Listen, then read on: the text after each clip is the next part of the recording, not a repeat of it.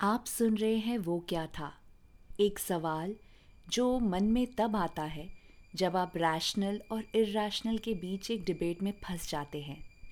जब आपके साथ कुछ ऐसा होता है जो आपकी कल्पना और समझ दोनों के परे हो जाता है। वो क्या था? ऐसा ही सवाल मेरे मन में तब से आ रहा है जब से मुझे बचपन में सुपरस्टिशंस के बारे में पता लगा। ऐसी मान्यताओं के बारे में जिनको सोच के लगता है कि इनका ना कोई सर है ना पैर। पर अक्सर जिन चीज़ों का सर पैर नहीं होता ना, वो एक अजीब सी मिस्ट्री दे देती हैं। एक अजीब सी घुटन देती हैं अपने उस सवाल के लिए, जो सवाल आंसर नहीं किया जा सकता। ऐसा क्यों होता है? ऐसा किसने शुरू किया? कुछ ऐसे सवाल आपके मन में आते हैं, पर जवाब कभी नहीं। जब आपको कहा जाता है कि काली बिल्ली के रास्ता काटने के बाद क्रॉस करना अशुभ होता है, या मिरर को ब्रेक करने के बाद आपको सात साल का बैड लक मिलता है, या रात को पीपल के पेड़ के नीचे जाएँ तो भूत चढ़ जाएगा। अपनी कंट्री में ही नहीं, ऐसी कई सारी कंट्रीज़ हैं जहाँ पे ऐसे सुपरस्टिशंस को माना जाता है। हम ऐसे ही तो सुपरस्टिशंस के साथ पैदा हुए थे। वो बात अलग है कि आज हम एक ऐसी डेवलप सोसाइटी में रहते हैं, जहाँ इन चीज़ों को क्वेश्चन किया जाता है। पर ऐसा भी समय था, जब ऐसी सो कॉल सुपरस्टिशन मान्यताओं को पत्थर की लकीर माना जाता था। अभी भी इंडिया में कई सारे पुराने गाँव हैं, पुराने कस्बे हैं, जहाँ पे इन सुपरस्टिशन को बहुत दिल से माना जाता है। कुछ ऐसे ही सुपरस्टिशन और साइंस के बीच की डिबेट चल रही है डिज्नी प्लस हॉटस्टार के नए शो दहन में। A show which talks about a place called Shilaspura so the story is about an I S officer Avani जो शिलासपुरा में जाती है और वहाँ पे एक माइनिंग प्रोजेक्ट को अंडरटेक कर रही होती है। सो ड्यूरिंग माइनिंग क्या होता है ना? जो वहाँ का एक प्राचीन मंदिर है, उसमें क्रैक्स आने लगते हैं। And when that happen suddenly everybody in the town gets agitated क्योंकि ये जो मंदिर है ना, बोला जाता है कि वो है एक राक्षसनी के बेटे भेड़ियाकन का, जो एक मायावी है। और अगर मंदिर को कुछ भी होता है या कोई भी नुकसान होता है तो इस भेड़ियाकन की माया से पूरा शिलासपुर बर्बाद हो सकता है। ये वहाँ की मान्यता है। तो जो आईएएस ऑफिसर अवनी है she is a very scientific and a rational and a very feminist kind of a person and when she comes to such a backward place she has to face first of all of course gender inequality वो सब तो है ही उसके अलावा this तगड़ा superstition is a big obstacle in her work initially she doesn't believe in any of it but धीरे धीरे करके जैसे जैसे माइनिंग प्रोजेक्ट आगे बढ़ता है, बातें आगे बढ़ती है शिलासपुरा में बहुत कुछ अजीब होने लगता है। वहाँ एक्चुअली मैसेकर्स होने लगते हैं। People are getting killed and committing suicide and dying mysteriously ये देख के अवनी भी, जो इतनी रैशनल है, उसके दिमाग में सवाल आता है कि ये जो हो रहा है, वो है क्या? वो क्या था? यही सवाल इस शो में बार बार अवनी के मन में आता है even though she is a scientific person India में ऐसे कई सारे सुपरस्टिशंस हैं, जिनको सोच के आपको एक्चुअली ये लगता है कि शायद ये सच भी हो सकते हैं। कुछ लोगों ने इसके साइंटिफिक एक्सप्लेनेशन भी दिए हैं but there are a lot of unknown unsaid superstitions which are still which still don't have any basis so Avani goes to Shilaspura with her son और जब उसके बेटे पे प्रॉब्लम्स आती है, जब उसको लगता है कि उसको, उसकी फैमिली को खतरा है इस पूरे सीन में then she suddenly starts having hallucinations अब ये हेलुसिनेशंस का साइंटिफिक एक्सप्लेनेशन है या सुपर नेचुरल एक्सप्लेनेशन है, ये तो आप शो को देख के खुद ही समझेंगे. But today I have a story on my podcast which actually talks about how science and superstition worked together and had a very big impact on a family. तो आज की कहानी इंस्पायर्ड है उस कहानी से जो बेस बनी ब्राम स्टोकर की एक फ़ेमस बुक की the book about vampires called Dracula मैंने इसको इंडिया के तौर पे अडेप्ट किया है but I will tell you the exact history because it is actually inspired by real incident that happen long time back eighteen century में गोवा के एक छोटे से गाँव में एक परिवार रहता था। सैमुअल गोम्स का परिवार। सैमुअल एक मेहनती किसान था, जो एक सीधी साधी ज़िंदगी जी रहा था। उसके परिवार में मैरी जैसी खूबसूरत बीवी थी। फ्रीडा नाम की बड़ी बेटी, मर्सी नाम की छोटी बेटी और एडवर्ड नाम का बेटा रहता था। 1880s में अचानक से सैमुअल के परिवार में कुछ अजीब सा होने लगा, जिसके बाद से सब कुछ बिखर गया। लोग कहने लगे कि सैमुअल के परिवार पे किसी बुरे दानव का साया है, जो उसके चाहने वालों को एक एक करके मार रहा है। सैमुअल का घर दूसरे घरों से दूर था, जंगल के पास था। बड़े परिवार के शोर शराबे में उस घर का सूनापन कभी उसे महसूस नहीं हुआ। एक रात जोरों की हवा चलने लगी। तूफ़ान का आगाज़ था। उस समय घरों में बिजली भी नहीं होती थी। लोग मोमबत्तियों का इस्तेमाल करते थे, या फिर लकड़ी से जली आग का। मिट्टी तेल का लैंप भी सैमल जैसे किसान के पास नहीं था। तूफ़ान बहुत तेज होने लगा। बच्चे डरने लगे। ऐसा लग रहा था, मानो आज आसमान फट के नीचे गिर जाएगा। खिड़कियों के शीशे फूटने लगे। जब बच्चे सैमुअल के साथ शीशे बंद करने लगे तो सैमुअल की बीवी को तूफ़ान में बाहर बने गाय के शेड को बंद करने की चिंता होने लगी। वो किसी को बिना बताए बाहर चले गई। रात में ऐसे तूफ़ान में बाहर जाना खतरे से खाली नहीं था, पर मैरी एक बहुत ही एम्पथेटिक इंसान थी। उसे जानवरों के दर्द की चिंता थी। उनके गाँव में कहते थे कि रात को बुरे साए औरत और बच्चों जैसे कोमल दिल वालों को अपना शिकार बना देते हैं। मैरी के अंदर इस सुपरस्टिशन का ख्याल तो था, पर जब वो गाय के शेड में पहुँची, वो सब भूल गई। उसने उन्हें शांत किया और दरवाजे को अच्छे से बंद कर दिया। पर वो जैसे ही बाहर आई, उसकी आँखों के आगे अचानक से एक काला बादल छा गया। वो तेज की चिल्लाई। मैरी की चीख सुनते ही सैमुअल और बच्चे घबरा गए। सैमुअल ने बाहर देखा तो मैरी ज़मीन पे गिरी पड़ी थी। वो उसको घर ले आया। तूफ़ान तेज होने के कारण वो किसी को मदद के लिए भी नहीं बुला पाया। अगले दिन से ही मैरी की तबीयत खराब होने लगी। हंसने, खेलने वाली मैरी अचानक से खांसती रहती। वो दिन पर दिन कमज़ोर होने लगी। सैमुअल गाँव में एक डॉक्टर को जानता था, पर डॉक्टर किशोर मैरी को देख के समझ चुके थे कि वो मरने वाली है। उन्होंने सैमुअल को समझाया कि जिस बीमारी का विक्टिम मैरी बनी है, वो पूरे विश्व में तेज़ी से फैल रही है। दरअसल मैरी को कंजम्पशन, यानी ट्यूबरक्यूलोसिस होने की आशंका थी, जिसका तोड़ उस समय इजाद नहीं हुआ था। पर अनपढ़ किसान को ये बात कुछ समझ नहीं आई। जब उसने गाँव वालों को ये बात बताई तो सब उसे तकियानुसी नुस्खे बताने लगे। डॉक्टर ने सैमुअल को समझाया कि ये बीमारी सिर्फ़ मैरी को ही नहीं हुई है, बाकी गाँवों में भी ये तेज़ी से फैल रही है। सैमुअल ने डॉक्टर की बात मान ली। पर जल्द ही मैरी दुनिया छोड़ के चली गई। तीनों बच्चे बहुत परेशान थे। माँ के जाने के एक महीने बाद फ्रीडा, जो सबसे बड़ी बेटी थी, वो भी बीमार हो गई। कारण था वही, खून की उल्टियाँ। ये देख घर में खौफ बैठ गया। फ्रीडा बार बार कहने लगी कि उसे नहीं मरना, वो मरना नहीं चाहती थी। छोटी बहन मर्सी और भाई एडवर्ड फ्रीडा की चीख से डरे सहमे रहते थे। डॉक्टर किशोर ने फ्रीडा को दवाइयाँ दी, पर उन दवाइयों का असर नहीं हो रहा था।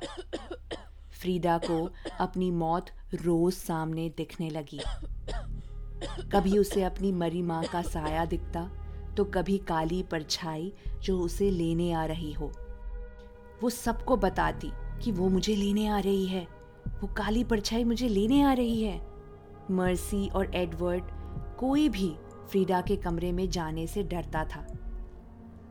सैमुअल के कंधों पे अब जिम्मेदारियों का बोझ तो था ही, ऊपर से गाँव वालों का दबाव भी। वो चाहते थे कि सैमुअल चर्च में प्रे करे और रेवरेंड की मदद ले। गॉड को नहीं मानने वाला सैमुअल भी परिवार के मुँह में आ गया। वो पूजा पाठ करने लगा। पर फ्रीडा की मौत तय थी। वो फिजिकली तो टीबी से लड़ रही थी, पर इमोशनली गाँव वालों की बातों से बुनी कहानियों को सच मानने लगी थी। मरने से पहले उसे वो काली परछाई दिखी, जो उसके खून को लेने आई है। सैमुअल ने डॉक्टर किशोर को जब ये बात बताई तो उन्होंने सैमुअल को समझाया कि बीमारी के असर के कारण फ्रीदा को बस कल्पना हुई थी। ऐसा कुछ भी नहीं है। सैमुअल टूट सा गया। उसकी बड़ी बेटी और पत्नी अब दोनों चल बसे थे। समुंदर के पास रहने वाले लोगों की ज़िंदगी भी उसी की तरह होती है। कभी ऊपर, कभी नीचे, कभी तूफानी तो कभी एकदम शांत।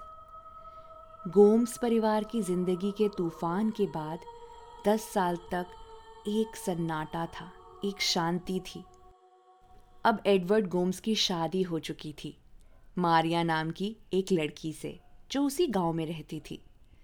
जहाँ तक मर्सी की बात थी, उसने अपने पापा सैमुअल के साथ खड़े होने का फैसला लिया। घर में एक बार फिर से चहल पहल थी, पर सैमुअल को अक्सर अपनी बीवी मैरी और फ्रीडा की बातें याद आती थी।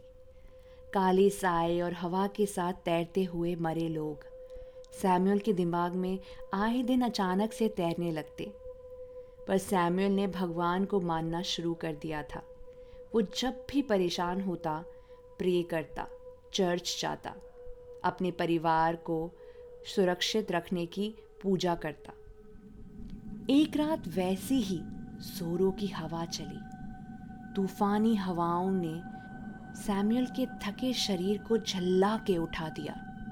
रात में तेज हवाएँ जब पतली दीवारों या नालियों से गुजरती हैं तो ऐसा लगता है जैसे वो कुछ कह रही हो। सैमुअल को आवाज़ आई, उस अंधेरी हवा से खुशबुसाहट आई, खून, उसे खून चाहिए, उसे खून चाहिए। सैमुअल ये सुन के कांपने लगा। उसने सारे खिड़की दरवाजे बंद कर दिए। मर्सी भी सैमुअल की मदद में लग गई। सैमुअल ने उसे उस आवाज़ के बारे में पूछा तो मर्सी को भी अजीब लगा। उसे ऐसी कोई आवाज़ सुनाई नहीं दी थी, पर पिता की ये बात सुन के वो थोड़ी डर गई थी। बचपन में फ्रीडा की आवाज़ें और माँ की चीखें वो कैसे भूल सकती थी? सारे खिड़की दरवाजे बंद करने के बाद सब शांत हो गया। पर तभी उन्हें वो खौफनाक आवाज़ सुनाई दी, जिससे उनकी रूह काँप गई। वो आवाज़ उसी खूनी खांसी की।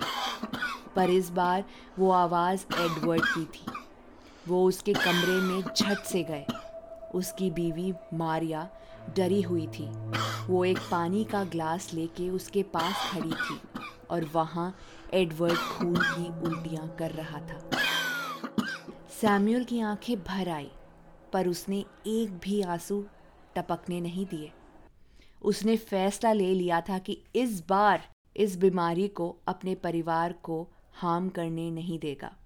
इतने सालों में सैमुअल ने टीबी या ऐसी जानलेवा बीमारियों से जुड़ी हर खबर को संभाल कर रखा था। एक साल पहले गोवा के पास पहाड़ियों में एक क्लिनिक खुला था, जो टीबी का इलाज करने में लोगों की मदद कर रहा था। उसने झट से एडवर्ड और उसकी बीवी मारिया को वहाँ के लिए रवाना किया। मर्सी और सैमुअल एडवर्ड के लिए प्रार्थना करते और खेतों में कड़ी मेहनत। मर्सी बहुत ही मेहनती थी। उसको अपने पापा पे बहुत तरस आता था। वो उम्र से पहले बूढ़े होने लग गए थे। और चिंता से बीमार भी रहते।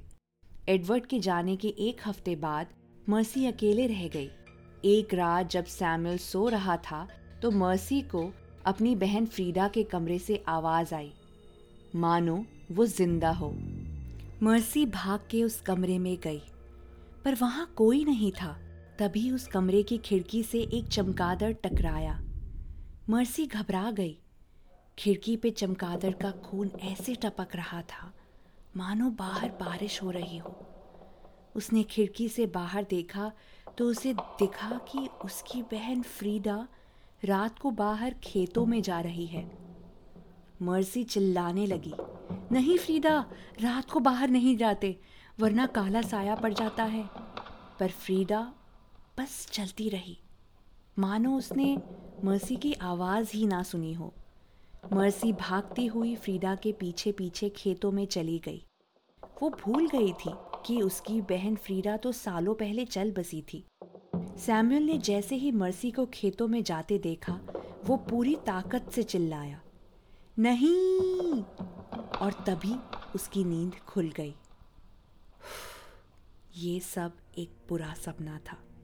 पर सैमुअल को ऐसा लग रहा था कि ये सपना अभी टला नहीं।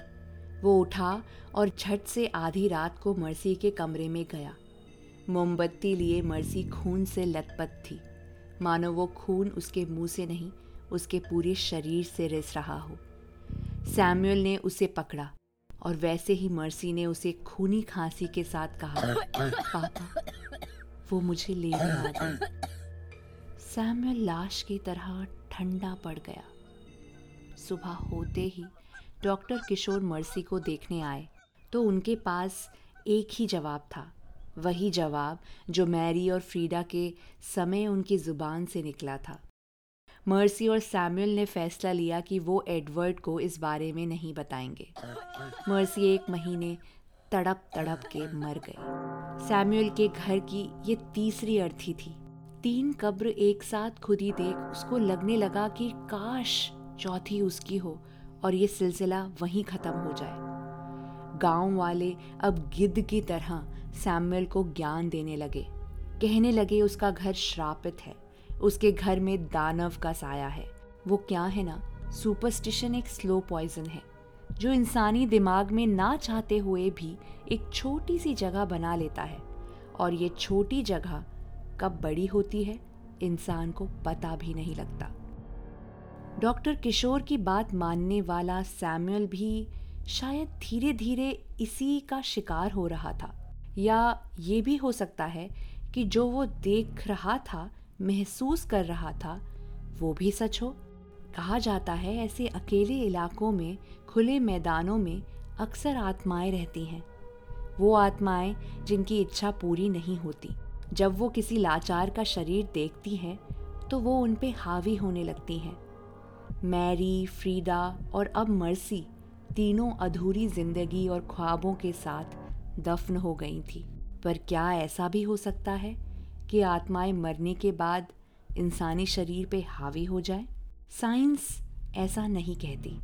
थोड़ी देर इस कहानी को थमने देते हैं और एक तर्क पे बात करते हैं। क्या आपको पता है पुराने ज़माने में डेड अनाउंस करने का कोई ठोस तरीका नहीं होता था? अब तो हम पल्स चेक करते हैं इंस्ट्रूमेंट से मेजर करते हैं और हमें पता लग जाता है कि ये इंसान मर गया है। पर पहले ऐसा भी हुआ है कि ब्यूरियल के बाद दफनाए हुए लोग ज़िंदा हो गए और उनके ज़िंदा होने में कोई सुपर वजह नहीं, बल्कि बैड जजमेंट ऑफ़ डेथ थी। आप यकीन नहीं मानेंगे कि कई बार लोग सेफ्टी कॉफिन नाम के कॉफिन्स बनाने लगे, जो मरे हुए इंसान के हाथों और पैरों से एक रस्सी से जुड़ा होता था। अगर दफनाने के बाद बॉडी होश में आती थी तो वो सेफ्टी कॉफिन की रस्सी को खींच सकती थी, जो एक बेल से अटैच थी। अगर बॉडी ज़िंदा हुई तो बेल बजने लगती। आज हम इस चीज़ को इमेजिन भी नहीं कर सकते, और अगर करते भी हैं तो एक अजीब सी घुटन हमें घेर लेती है है ना? अब आप सोच रहे होंगे कि मैंने इस बात को इस कहानी के बीच में क्यों रखा? दरअसल जब सैमुअल की बेटी मर्सी की मौत हुई तो उसे अपनी माँ मैरी और बहन फ्रीडा के बगल में दफनाया गया। दो महीने बाद जब एडवर्ड सैमुअल के बेटे अपनी वाइफ मारिया के साथ आया तो वो बिल्कुल स्वस्थ था। सैमुअल ये देख के खुश था। एडवर्ड मर्सी के जाने से काफ़ी दुखी हुआ। पर एक महीने घर में रहने के बाद एडवर्ड की खांसी वापस आ गई। जैसे वो बीमारी सचमुच इस घर से जुड़ी हो। सैमुअल और मारिया एक बार फिर टूट गए। डॉक्टर किशोर को अब कुछ भी कहने से शर्म आ रही थी। उनकी चुप्पी इस बात का सबूत थी कि अब एडवर्ड के साथ भी वही होगा, जो घर के तीन सदस्यों के साथ ऑलरेडी हो चुका था। पर तभी उसी रात गाँव के मुखिया पिंटो और उनका एक जानकार लोबो सैमुअल के घर आए। डॉक्टर किशोर को पता था कि ये फिर अपनी तकियानुसी बातों से सैमुअल को भड़काएँगे, इसलिए वो भी सैमुअल के घर आ चुके थे। पिंटू ने सैमुअल से कहा कि लोबो के घर में भी इस दानव ने पनाह ली थी, जो उसके परिजनों को खून की उल्टियाँ दे के मार रहा था। वही दानव जो उनके घर में काले साए की तरह भटक रहा था। वो दानव किसी एक घर के सदस्य को अपना होस्ट बनाता और उसकी मदद से घर में ये बीमारी फैलाता। अगर इस दानव को रोकना है तो थेरोपेटिक एग्जूमिनेशन करनी होगी, जिसका मतलब है मरे हुए सदस्यों की कब्र को खोद के चेक करना होगा। क्या पता उनमें से कोई एक बॉडी अभी भी ज़िंदा हो? और अगर ऐसा है तो उस बॉडी के हार्ट को जलाना होगा। डॉक्टर किशोर ने सैमुअल को समझाया कि ये सब बकवास है, पर बेटे की आखिरी उम्मीद ने सैमुअल को मजबूर कर दिया। मारिया ने ये बात एडवर्ड को बताई, और वो बात उसके बीमार शरीर में इस कदर बैठ गई कि उसी रात एडवर्ड को मर्सी का भूत दिखने लगा। वो उसका नाम चिल्लाता रहा, और इसकी वजह से सैमुअल को यकीन हो गया कि शायद पिंटो की कही बात गलत ना हो। शायद सचमुच कोई बुरा साया उसके घर में आ चुका है। अमावस की रात थी। घर से एक किलोमीटर दूर कब्रिस्तान में अपनी बीवी और दो बेटियों की कब्र के सामने सैमुअल घबराया हुआ खड़ा हुआ था। क्रिश्चियनिटी के हिसाब से कब्र के साथ खिलवाड़ करना गुनाह है। सैमुअल सर झुकाए, मन ही मन माफ़ी मांग रहा था। उसे उसी घुटन का एहसास हो रहा था, जिसकी बात मैंने इस एपिसोड की शुरुआत में की थी। वो घुटन, जिसका सर पैर नहीं होता, उसका धड़ ही आपको जकड़ लेता है।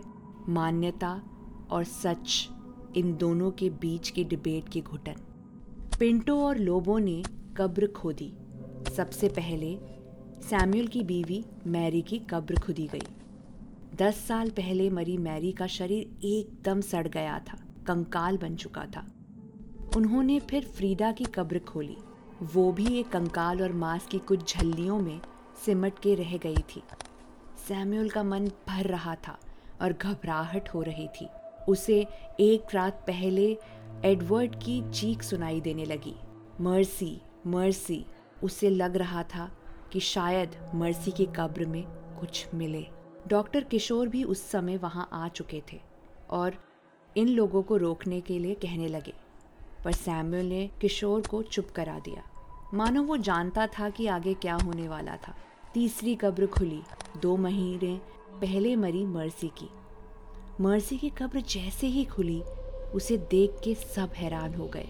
उसके शरीर में डिकम्पोजिशन होना अभी शुरू नहीं हुआ था। पिंटू ने कहा कि मर्सी के अंदर पक्का वो दानव है, इसलिए दो महीने पहले मरी लड़की अभी तक सड़ी क्यों नहीं? डॉक्टर किशोर भी हैरान थे। साइंस पे यकीन करने वाले इंसान के लिए ये दृश्य थोड़ा अटपटा था। उन्होंने ध्यान से देखा तो उन्हें दिखा कि जहाँ मर्सी का कॉफिन था, वहाँ से पानी का एक स्रोत निकल रहा था और ऊपर एक पेड़ था, जिसकी वजह से मिट्टी बिल्कुल ठंडी थी। डॉक्टर किशोर ने जब ये तर्क रखा तो उसको सुनने वाला कोई नहीं था। ऑफ़ कोर्स अनपढ़ लोगों के लिए उस मुर्दे का ज़िंदा दिखना ही एक अजूबा था, और वो उनकी बात को साबित कर रहा था। उन्होंने मर्सी के सीने में एक चाकू से छेद किया और उसका दिल बाहर निकाला, और तभी उनकी सिट्टी पिट्टी गुल हो गई। उसके दिल में अभी भी बहुत सारा खून था।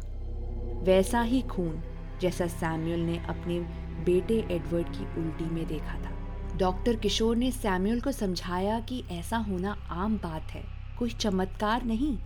पर सैमुअल ने वो दिल हाथ में लिया और उसे सामने जल रही लकड़ियों की ओर फेंक दिया। उस दिल से खून की कुछ बूंदें निकाल के लोबो ने एक बॉटल में रख दी और उसे सैमुअल को, एडवर्ड को पिलाने को कहा। सैमुअल उस खून से बने पोषण को लेके घर गया और अपने बेटे एडवर्ड को पिलाने लगा। एडवर्ड छटपटाया। अपनी ही बहन के खून को पीना उस बीमार, परेशान इंसान को हरगिज मंजूर नहीं था। पर उसने हिम्मत तोड़ दी। उसने वो पी लिया।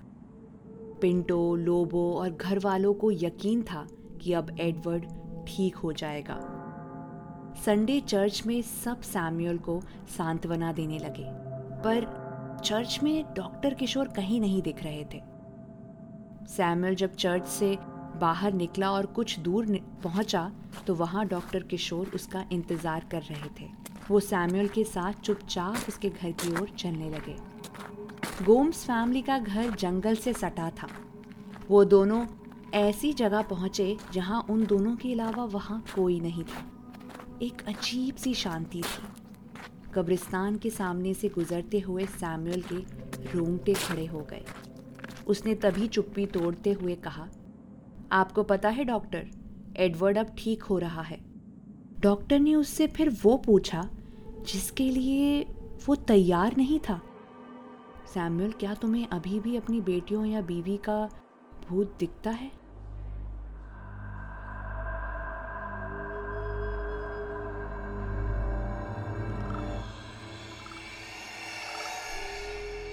सैमुअल ने कभी सोचा नहीं था कि डॉक्टर किशोर, जो हमेशा साइंस की बात करते हैं, वो ऐसा कोई सवाल पूछे।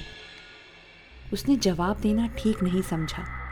वो आगे देखते हुए चलने लगा। डॉक्टर ने फिर वही सवाल पूछा, क्या तुम्हें वो तीनों के भूत दिखते हैं? ना जाने सैमुअल को क्या हुआ। उसने अपनी स्पीड बढ़ाई और तेज़ी से चलने लगा। उसे कुछ अजीब सा लग रहा था। मानो कोई आवाज़ उससे कह रही हो, सैम्यूल, पीछे मत देखना।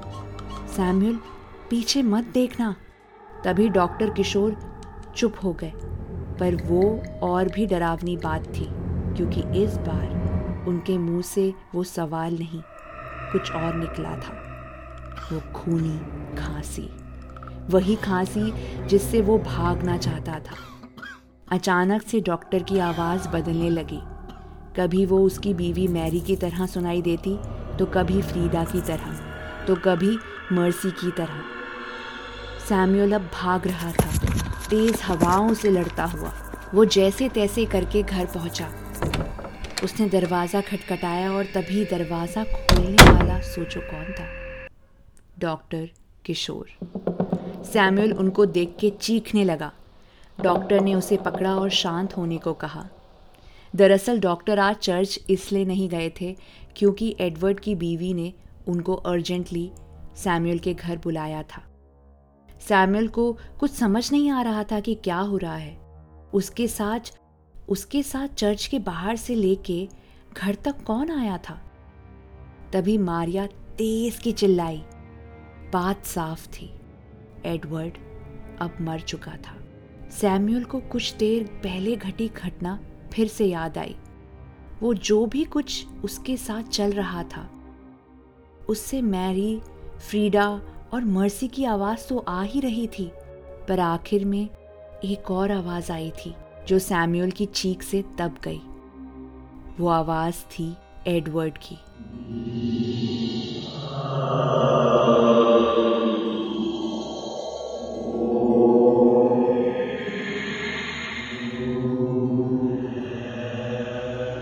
सैमुअल के घर का ये किस्सा एक फोकलोर, यानी लोक साहित्य में जुड़ गया।